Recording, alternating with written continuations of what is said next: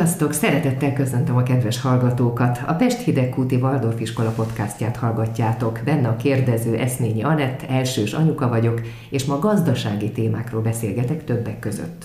Vendégeim Jámbor Judit, aki 15 éve az iskola gazdasági vezetője, és Sós Andrea, akinek 8. és 10-es fia jár ide az iskolába, közgazdász, és a Fenntartó Alapítvány kuratóriumi elnöke.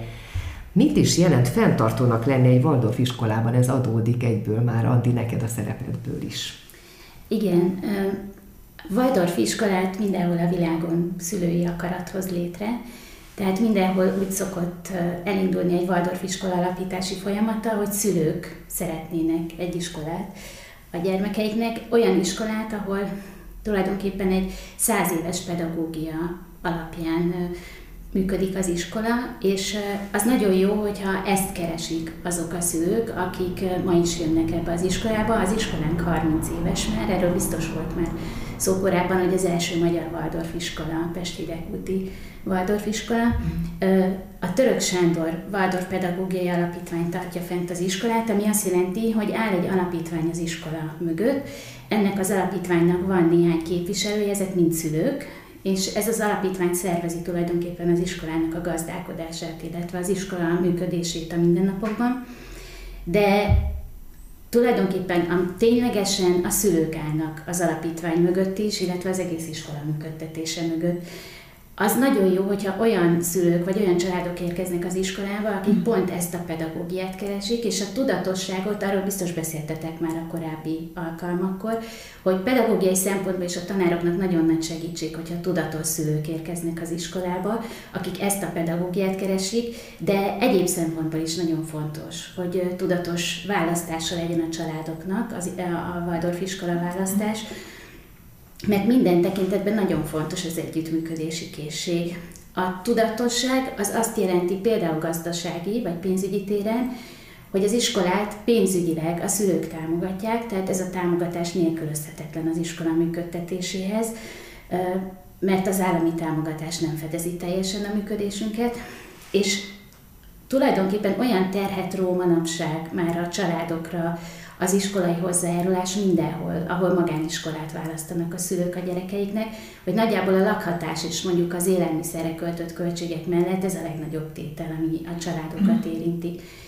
És fontos, hogy ez az iskola 13 év folyamon működik, tehát az a család, aki ide érkezik az iskolába, az egy nagy vállalást tesz, mert abban a pillanatban, amikor beiratkozik, akkor tulajdonképpen el kell, hogy fogadja azt a keretrendszert, hogy ő 13 évig pénzügyileg ezt a közös felelősséget kell, hogy vállalja, hogy az iskola működjön. Mert hogy ez az alapítványi fenntartás, hogy az iskola a, a mindennapjait éli, ez egy csomó tekintetben terheket vesz le a szülők válláról, hogy van egy olyan szervezet, aki nem tudom, az állami támogatást igényli, a mindenféle adminisztrációkat intézi, de nincsen egy olyan pénzügyi háló az iskola mögött, hogy mint mondjuk egy állami iskola mögött, hogyha elfogyna a, a szükséges forrás, akkor lehetne hova nyúlni, tehát bármilyen váratlan helyzetben az iskola működéséhez a szülők tudnak támogatást adni. Tehát szerintem így ezt nagyon fontos érteni, hogy ilyen szempontból pénzügyileg mindenképpen nagyon fontos fenntartója a szülők az iskolának, és szerintem olyan szempontból is fontos a tudatosság az iskola választásánál, nálunk legalábbis, de ez minden Waldorf iskolának sajátja egyébként, hogy tulajdonképpen a pedagógia választás az egy ilyen kulturális vállalás, vagy egy kulturális tett, a gazdasági vállalás, ez a pénzügyi fenntartás, de van egy olyan szociális vállalás, vállalása is a szülőknek, hogy a Waldorf iskola sajátossága, hogy itt pénzügyi tekintetben mindenkinek nyitva kéne, hogy álljon az a lehetőség, hogy ezt az iskolát válassza. Tehát tulajdonképpen olyan szolidáris közösségbe várjuk az új tagokat, akik tudomásul veszik azt, hogy fontos, hogy társadalmilag nyitott legyen, például ez az intézmény is, mint minden más Waldorf iskola, tehát bárki bekerülhessen, pénzügyi korlátja ne legyen a belépésnek, ez pedig azt jelenti, hogy olyan szolidáris közösségként működünk, hogy egymást támogatják a családok, tehát elfogadjuk, hogy van, aki kisebb mértékben tud pénzügyileg hozzájárulni a közös terhekhez, van, aki meg nagyobb mértékben, és tulajdonképpen ezt mindenki belátása szerint dönti el, vagy teszi meg ezt a vállalást, de ez fontos, hogy, hogy ez egy nagyon hosszú távú elköteleződés így pénzügyileg. Hány család és diák jár ebbe az iskolába? Most jelenleg 375 diák jár az iskolába, és 234 család. Tehát 390 főre van működési engedélye az iskolának.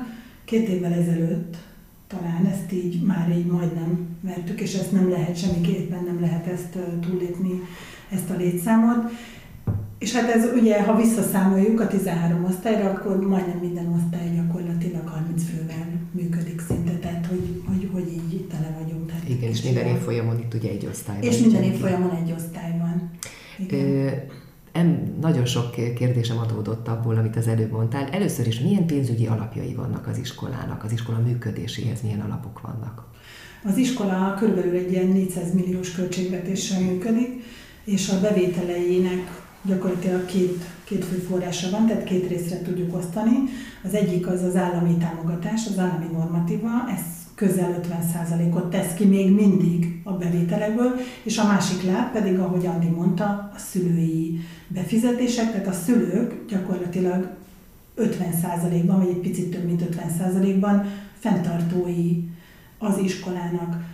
Mindenféle külső szerv, akár az oktatási hivatal, akár az államkincstár, akár az állami szembevőszék, mindenki mindig a fenntartóval van kapcsolatban, de egyébként a Pesti Dekúti Waldorf iskola egy önállóan gazdálkodó intézmény, önálló költségvetése van, amit nyilvánvalóan a fenntartó folyamatosan ellenőriz és kontrollál. És hát abszolút transzparensen igyekszik működni, tehát a szülőknek mindenféleképpen betekintési lehetőségük van, tehát bár, bármire rálátnak, tehát minden, mindent igyekszünk úgy a szülők elé tárni, hogy lássák, hogy az ő befizetéseik mire, mire mennek, vagy mire fordítódnak. Jelenleg milyen gazdasági helyzetben van az iskola? Két évvel, három évvel ezelőtt megvettük az iskola épületet, Úgyhogy azt nagyon fontos hangsúlyozni, hogy akkor 200 millió forint hitelt vett fel az iskola. Azért előtte béreltétek. Előtte béreltük, igen, az épületet. És, és hát ez a teher, ugyan három éve törlesztjük már rendszeresen, és az OTP bank nagy megelégedésére, de hát ez a teher még a nyakunkban van 12 évig, úgyhogy ez, ez, ez a leges legfontosabb, elsődleges szempont, hogy bár egy nagyon jó konstrukcióban sikerült ezt a hitelt fölvennünk, ettől függetlenül ez az egyes számú prioritás, hogy mindig és mindenképpen ezt a hitelt törlesztenünk kell. És a szerencsére takarékosan gazdálkodunk, úgyhogy az iskolának több mint három havi működési költségre való megtakarítása van, mert ezt nagyon fontosnak tartjuk, hogy, hogy bármi történhet, ugye körülöttünk a gazdaság tehát a, a környezet az olyan, amilyen, és hogy mindig legyen, mindig legyen tartalékunk, hogyha ne adj Isten egyik pillanatról a másikra valamiért megállna az állami normatíva folyósítása, vagy, vagy bármi dolog történne, akkor az nem lehet, hogy, hogy mondjuk itt a tanároknak kapjanak fizetést, és, és hogy bármi olyan nehézség legyen, ami, ami miatt egyszerűen veszélybe kerül az, hogy mi történik az idejáró 375 gyerekkel. Milyen kiadásai vannak ugye a tanárok bérén kívül? A tanárok bérén kívül ugye a kiadásaink a szokásosak, tehát a, hit, a tanárok bérén és a hiteltörlesztésen kívül alapvetően ilyen rezsi kiadások vannak, de azért azt látni kell, hogy egy iskolánál a bérköltség az közel 80%-ot teszi ki a havi kiadásoknak. Tehát ehhez képest már az, hogy még fizetünk villanyszámlát is, meg gázszámlát is, és megvesszük a gyerekeknek szükséges összes eszközt, amire csak szükségük van a gyapjútól az ecsetig, vagy, vagy bármit, meg a fénymásoló papírt, ez, ez teljesen alap. De ezek olyan elenyésző költségek a, a bérhez képest, hogy igazán nem annyira jelentős tételek. És akkor ezek alapján dől el, hogy mekkora összeggel járulnak hozzá a szülők havonta az iskola működéséhez. Iránymutatást tudnátok adni, hogy szeptembertől ez mit jelenthet? Mekkora összeget? Igen, most ez az ingatlan vásárlás azért meghatározott egy keretet.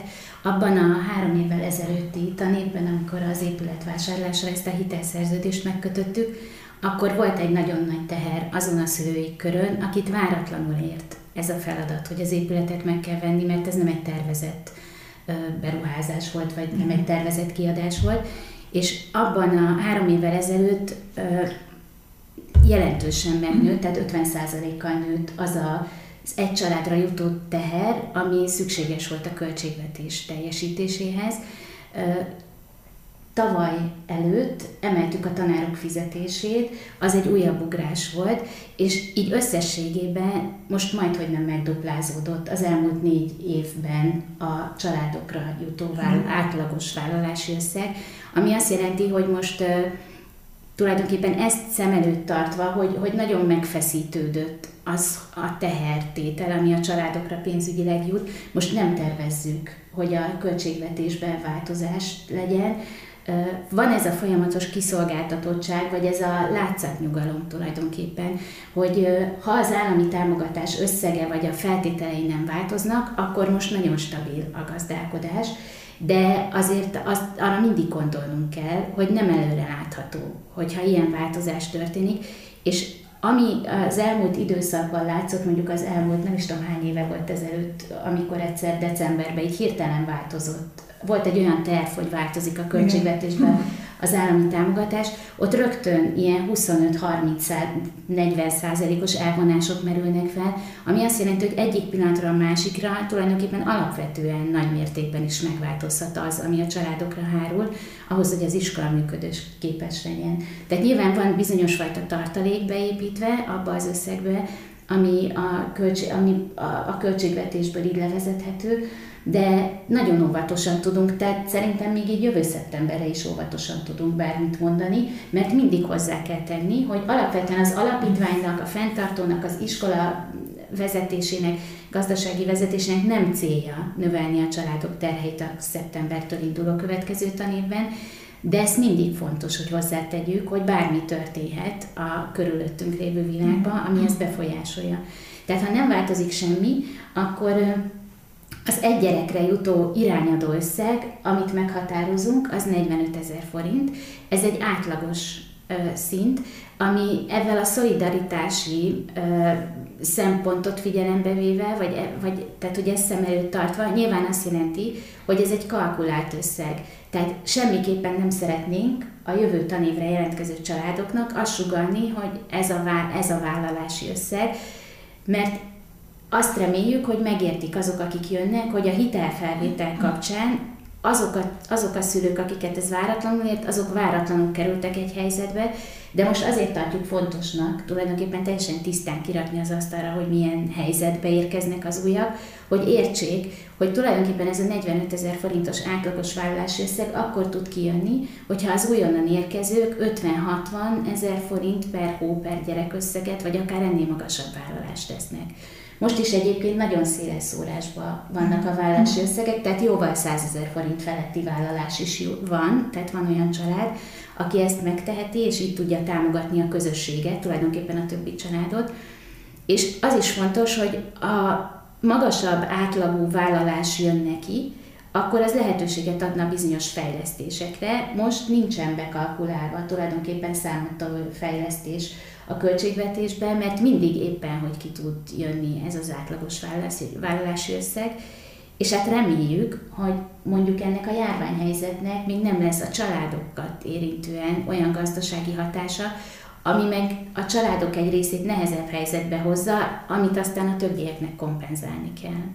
Ugye, ö, igen. Bocsánat, én ehhez még hozzátenném azt, tehát tényleg kihangsúlyoznám azt, hogy ez az átlagos összeg, ez nem egyenlő azzal, amit itt fizetni kell, mert egyrészt itt senki nem a saját gyereke után fizet, tehát nem az van, hogy én kifizettem a gyerekem után a 45 ezer forintot, mert ez nem egy tandíj, hanem ez egy alapítványi támogatás, és itt senki nem a saját gyereke után fizet, hogy mi, hanem mindenki a lehetőségeihez képest támogatja a Török Sándor Alapítványt, aki fenntartja az iskolát, hogy az alapítvány fenntartásában működő Pesti Waldorf iskola el tudja látni a feladatát. És az egy nagyon fontos dolog, hogy mi minden elsős családban én igyekszem személyesen is találkozni, tavaly ez kimaradt, emiatt a Covid járvány miatt, mert fontos, hogy értsék a család. Tehát nagyon rossz, amikor jönnek vissza olyan olyan hangok, hogy jaj, de jó, az oviba 50-et kellett fizetni, vagy nem tudom, még annál is többet, és hú, itt csak 45-öt kell, és akkor spórolok 7000 forintot. De nem erről van szó, mert azt fontos látni, hogyha, hogy vannak olyan családok, pláne, ahogy Andi elmondta, ugye nagyon nagyot emeltünk négy évvel ezelőtt, vannak olyan családok, akik ezt nem tudják, nem biztos, hogy tudnak ezzel lépést tartani, mert ők már benne voltak egy helyzetben, és rájuk pluszként rakódott ez a teher, ha valaki nem tudja kifizetni a 45 ezer forintot, akkor valószínű nem, nem csak 42-t tud, hanem lehet, hogy sokkal kevesebbet, mondjuk csak 30-at. És olyan nagyon nyílik az olló, hogy a 30 és a 45 között már, már kell egy olyan vállalás, az a 15 ezer forintot, hogy valaki nem 45-öt fog vállalni, hanem 60-at. És azért az nyilván sejthető, hogy, hogy arányaiban körülbelül egy ilyen 30% azon családoknak az aránya, akik akik jóval magasabb vállalást tudnak tenni, vagy, vagy legalábbis magasabbat a 45-nél, van egy bázis, körülbelül akik vállalják ezt a 45-öt, és egyszerűen nem titok, hogy vannak olyan idejáró családok, akik, akik menet közben kerültek olyan helyzetbe, hogy egyszerűen most éppen nem tudják megengedni maguknak ezt a 45 ezer forintot.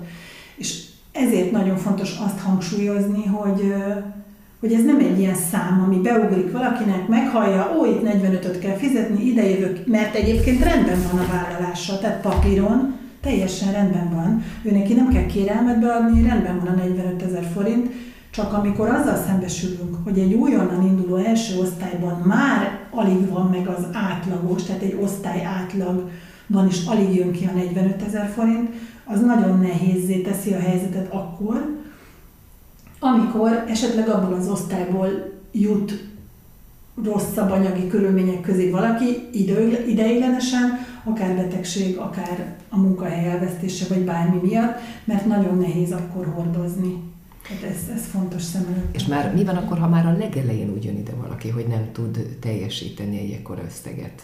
Mert mondtad az ez elején, egy, Andi, egy, hogy ugye ez nem lehet kizáró Ez egy nagyon nehéz helyzet, mert alapvetően a közösség szolidaritása az jelen pillanatban le van kötve avval, hogyha 13 év alatt egy család váratlanul nehéz helyzetbe kerül, mondjuk megszűnik hmm. valamelyik szülő vagy mind a két szülő munkája, akkor az biztos, hogy ez a közösség nem enged kiesni családokat. Tehát menet közben, ha már bent van valaki a közösségben, akkor minden áron megoldjuk, hogy pénzügyi okok miatt ne kelljen elmenni.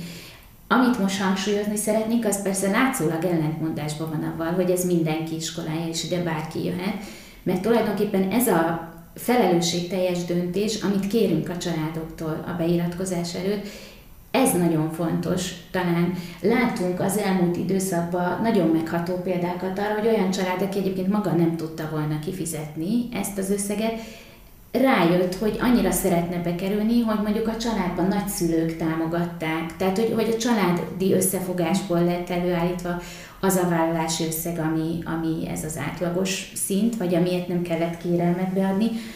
És tényleg sajnáljuk, hogy ebben a helyzetben vagyunk, és folyamatosan keresünk azt a lehetőséget, hogy valamilyen pályázatból, vagy külső forrásból azt tudjuk mondani, hogy ez mindenki iskolája de fontos ez a felelősségteljes döntés, és ez az elköteleződés arra, hogy 13 évig mégiscsak nyomasztó teher. Ez annak, akinek már a nulladik pillanatban nem áll rendelkezésére az, a, az az anyagi háttér otthon, hogy vállalni tudja a közös teherből a első részt.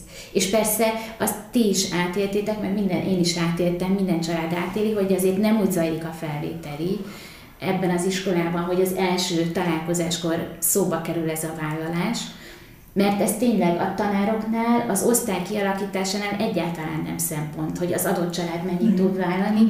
Mi azt az utat követjük évről évre, hogy ezen a felvételi tájékoztatón tényleg akár riasztónak tűnhet, de próbálunk nagyon pontos képet adni arról, hogy aki ide jelentkezik, értse.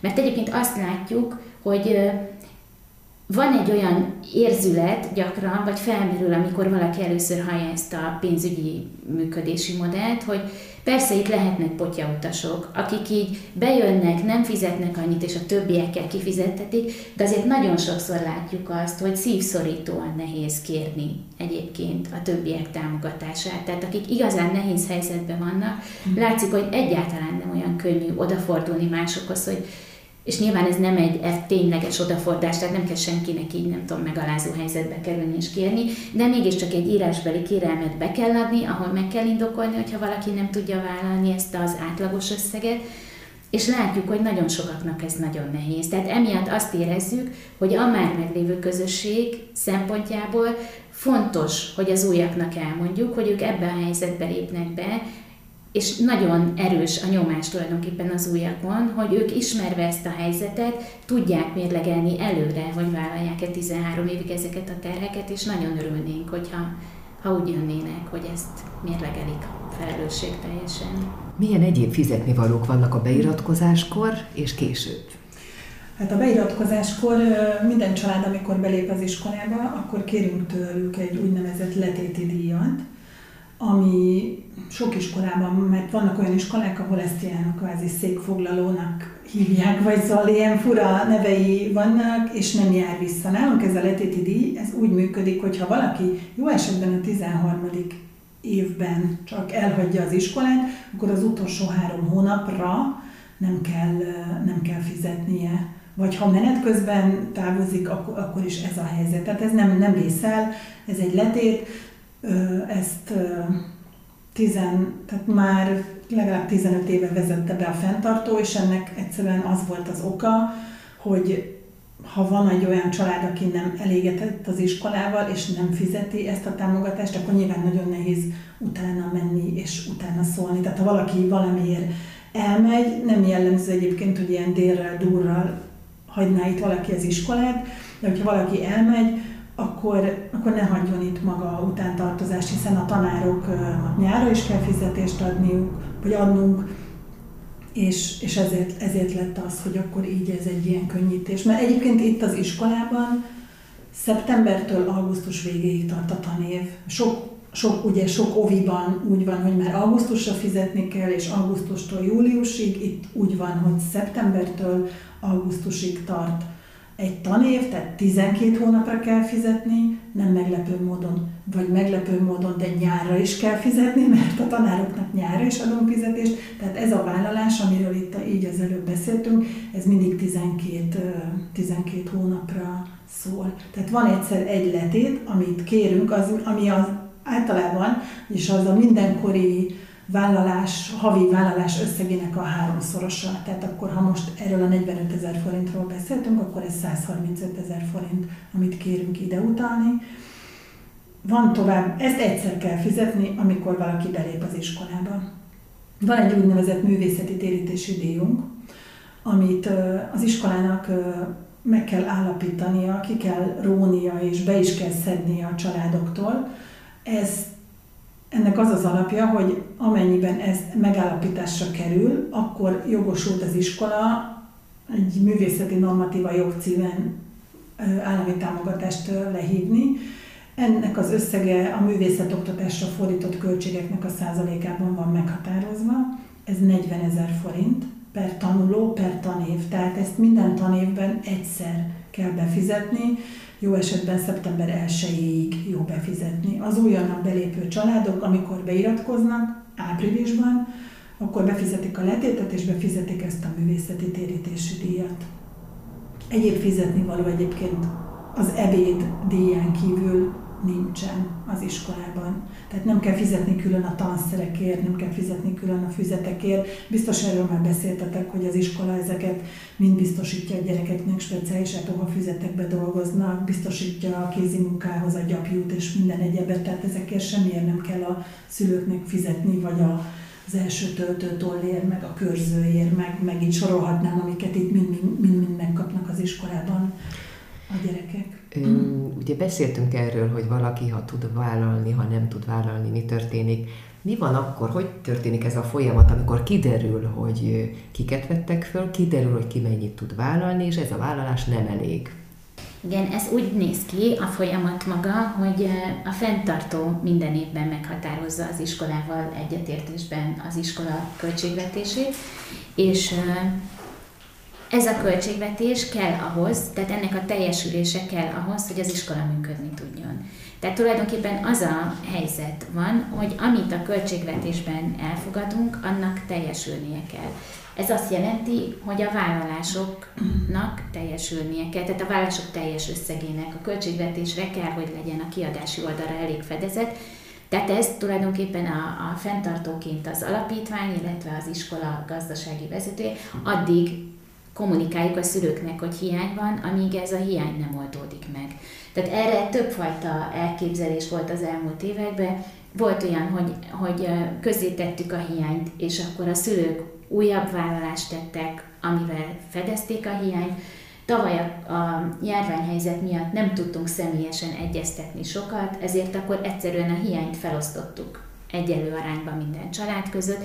Tehát sokféle megoldás volt már az elmúlt években, és most is gondolkodunk egyébként azon, hogy hogy lehetne ezt még hatékonyabbá vagy gördülékenyebbé tenni, de minden esetre ez egy tényhelyzet, hogy a költségvetésben a működéshez szükséges összeget a fenntartónak biztosítania kell. A fenntartó az alapítvány, amiben szülők dolgoznak, tehát mi annyit tudunk tenni, hogy kommunikáljuk a szülői közösség felé, hogy mennyi pénz hiányzik még a működtetéshez. És ezt addig-addig kommunikáljátok, még nem minden esetben, mm. valahogy sikerül Igen. elérni. Igen. Mi van akkor, ha túl sok a vállalás, tehát ha jóval többet vállalnak? Hát jó lenne. Volt már ilyen? Nem, nem volt még ilyen, de lennének ötleteink, hogy hogyan, hogyan lehet szerintem elkölteni. Valahogy úgy alakítja az élet a dolgokat, hogy, hogy így a végére mindig összejön és összeáll, de Hát nem, nem, nem volt ilyen, de azért én egy dolgot kiemelnék, hogy a, amióta az épületvásárlás terítékre került, vagy ez a feladat így a szülői kör elé került, Azóta nagyon megváltozott szerintem a hangulat, vagy a kommunikáció, ahogy az alapítvány, persze ez kényszerűség is volt, de szándék is, hogy bevonjuk a szülőket, teljesen átláthatóvá szeretnénk tenni az iskola működtetését, és szeretnénk, ha partnerek lennénk, közösen gondolkodna a szülői kör abban, hogy milyen forrásokat lehet találni ahhoz, hogy még jobban tudjon működni az iskola. És ez az átlátható működés, ez az intenzív kommunikáció vagy közös gondolkodás azért hoz ilyen megható példákat, mert a tavalyi tanévben is előállt az a helyzet, hogy volt egy szülő, aki azt érezte, hogy olyan helyzetben van, hogy egy nagyobb mértékkel tudja támogatni az iskolát, és így például tavaly érkezett egy 20 millió forint összegű befizetés egyetlen felajánlásból, és azt mondjuk egy ilyen többletvállalás, tehát arra nem számítottunk, az egy ilyen támogatás, és reméljük, hogy ilyenekből egyébként, ha nem a szülői körbe, hanem máshonnan, de ez, ez kifejezett célunk, hogy ilyen tulajdonképpen extra forrásokat be tudjunk vonni a, az iskola működtetésébe, mert fejleszteni, igazán ilyen hosszú távú stratégiát alkotni, ilyen forrásokból lehetne hogyha lennének ilyen plusz befizetések. Tehát így összességében az a helyzet még nem állt elő, hogy, hogy jóval a, az előírt összeg fölött érkezett be a családok összességétől vállalás, de azért vannak ilyen példák is. És akkor mire fordítódik ez az összeg? Hát most ez egy pont egy konkrét problémát jelent jelen pillanatban olyan szempontból, hogy nagyon sok ilyen fejlesztési kis projektet, vagy ilyen fejlesztési irányokat határozott meg a tanári kollégium, de ez pont abban a pillanatban, amikor a járványhelyzet tavaly tavasszal elindult, tulajdonképpen erről most minden, az egész tanév, ez a tanév, meg a tavalyi tanév vége is egy ilyen túlélési gyakorlat. Tehát most nagyon nehéz jövőbe tekintően elindítani ilyen pedagógiai fejlesztési projekteket. Tehát most ez a pénz azt várja, hogy végre nyugalom legyen, és ne a folyamatos helyettesítést mhm. meg, hány fertőzött, meg van-e járványhelyzet, meg mikor jöhetnek vissza a gimnazisták ténylegesen élő oktatásba az iskolába. Tehát ez teljesen elvitte ez a tulajdonképpen válságmenedzsment most a járványhelyzet miatt, így a gondolkodást a hosszabb távról, de, de gondosan őrizzük ezt a felajánlott összeget, és nagyon sok gondolat van, hogy mire lehetne költeni. Hát meg a, azért alapvető beruházások, tehát igyekszünk az épületet addig is, amíg béreltük, addig is, amíg feladatunk volt karban.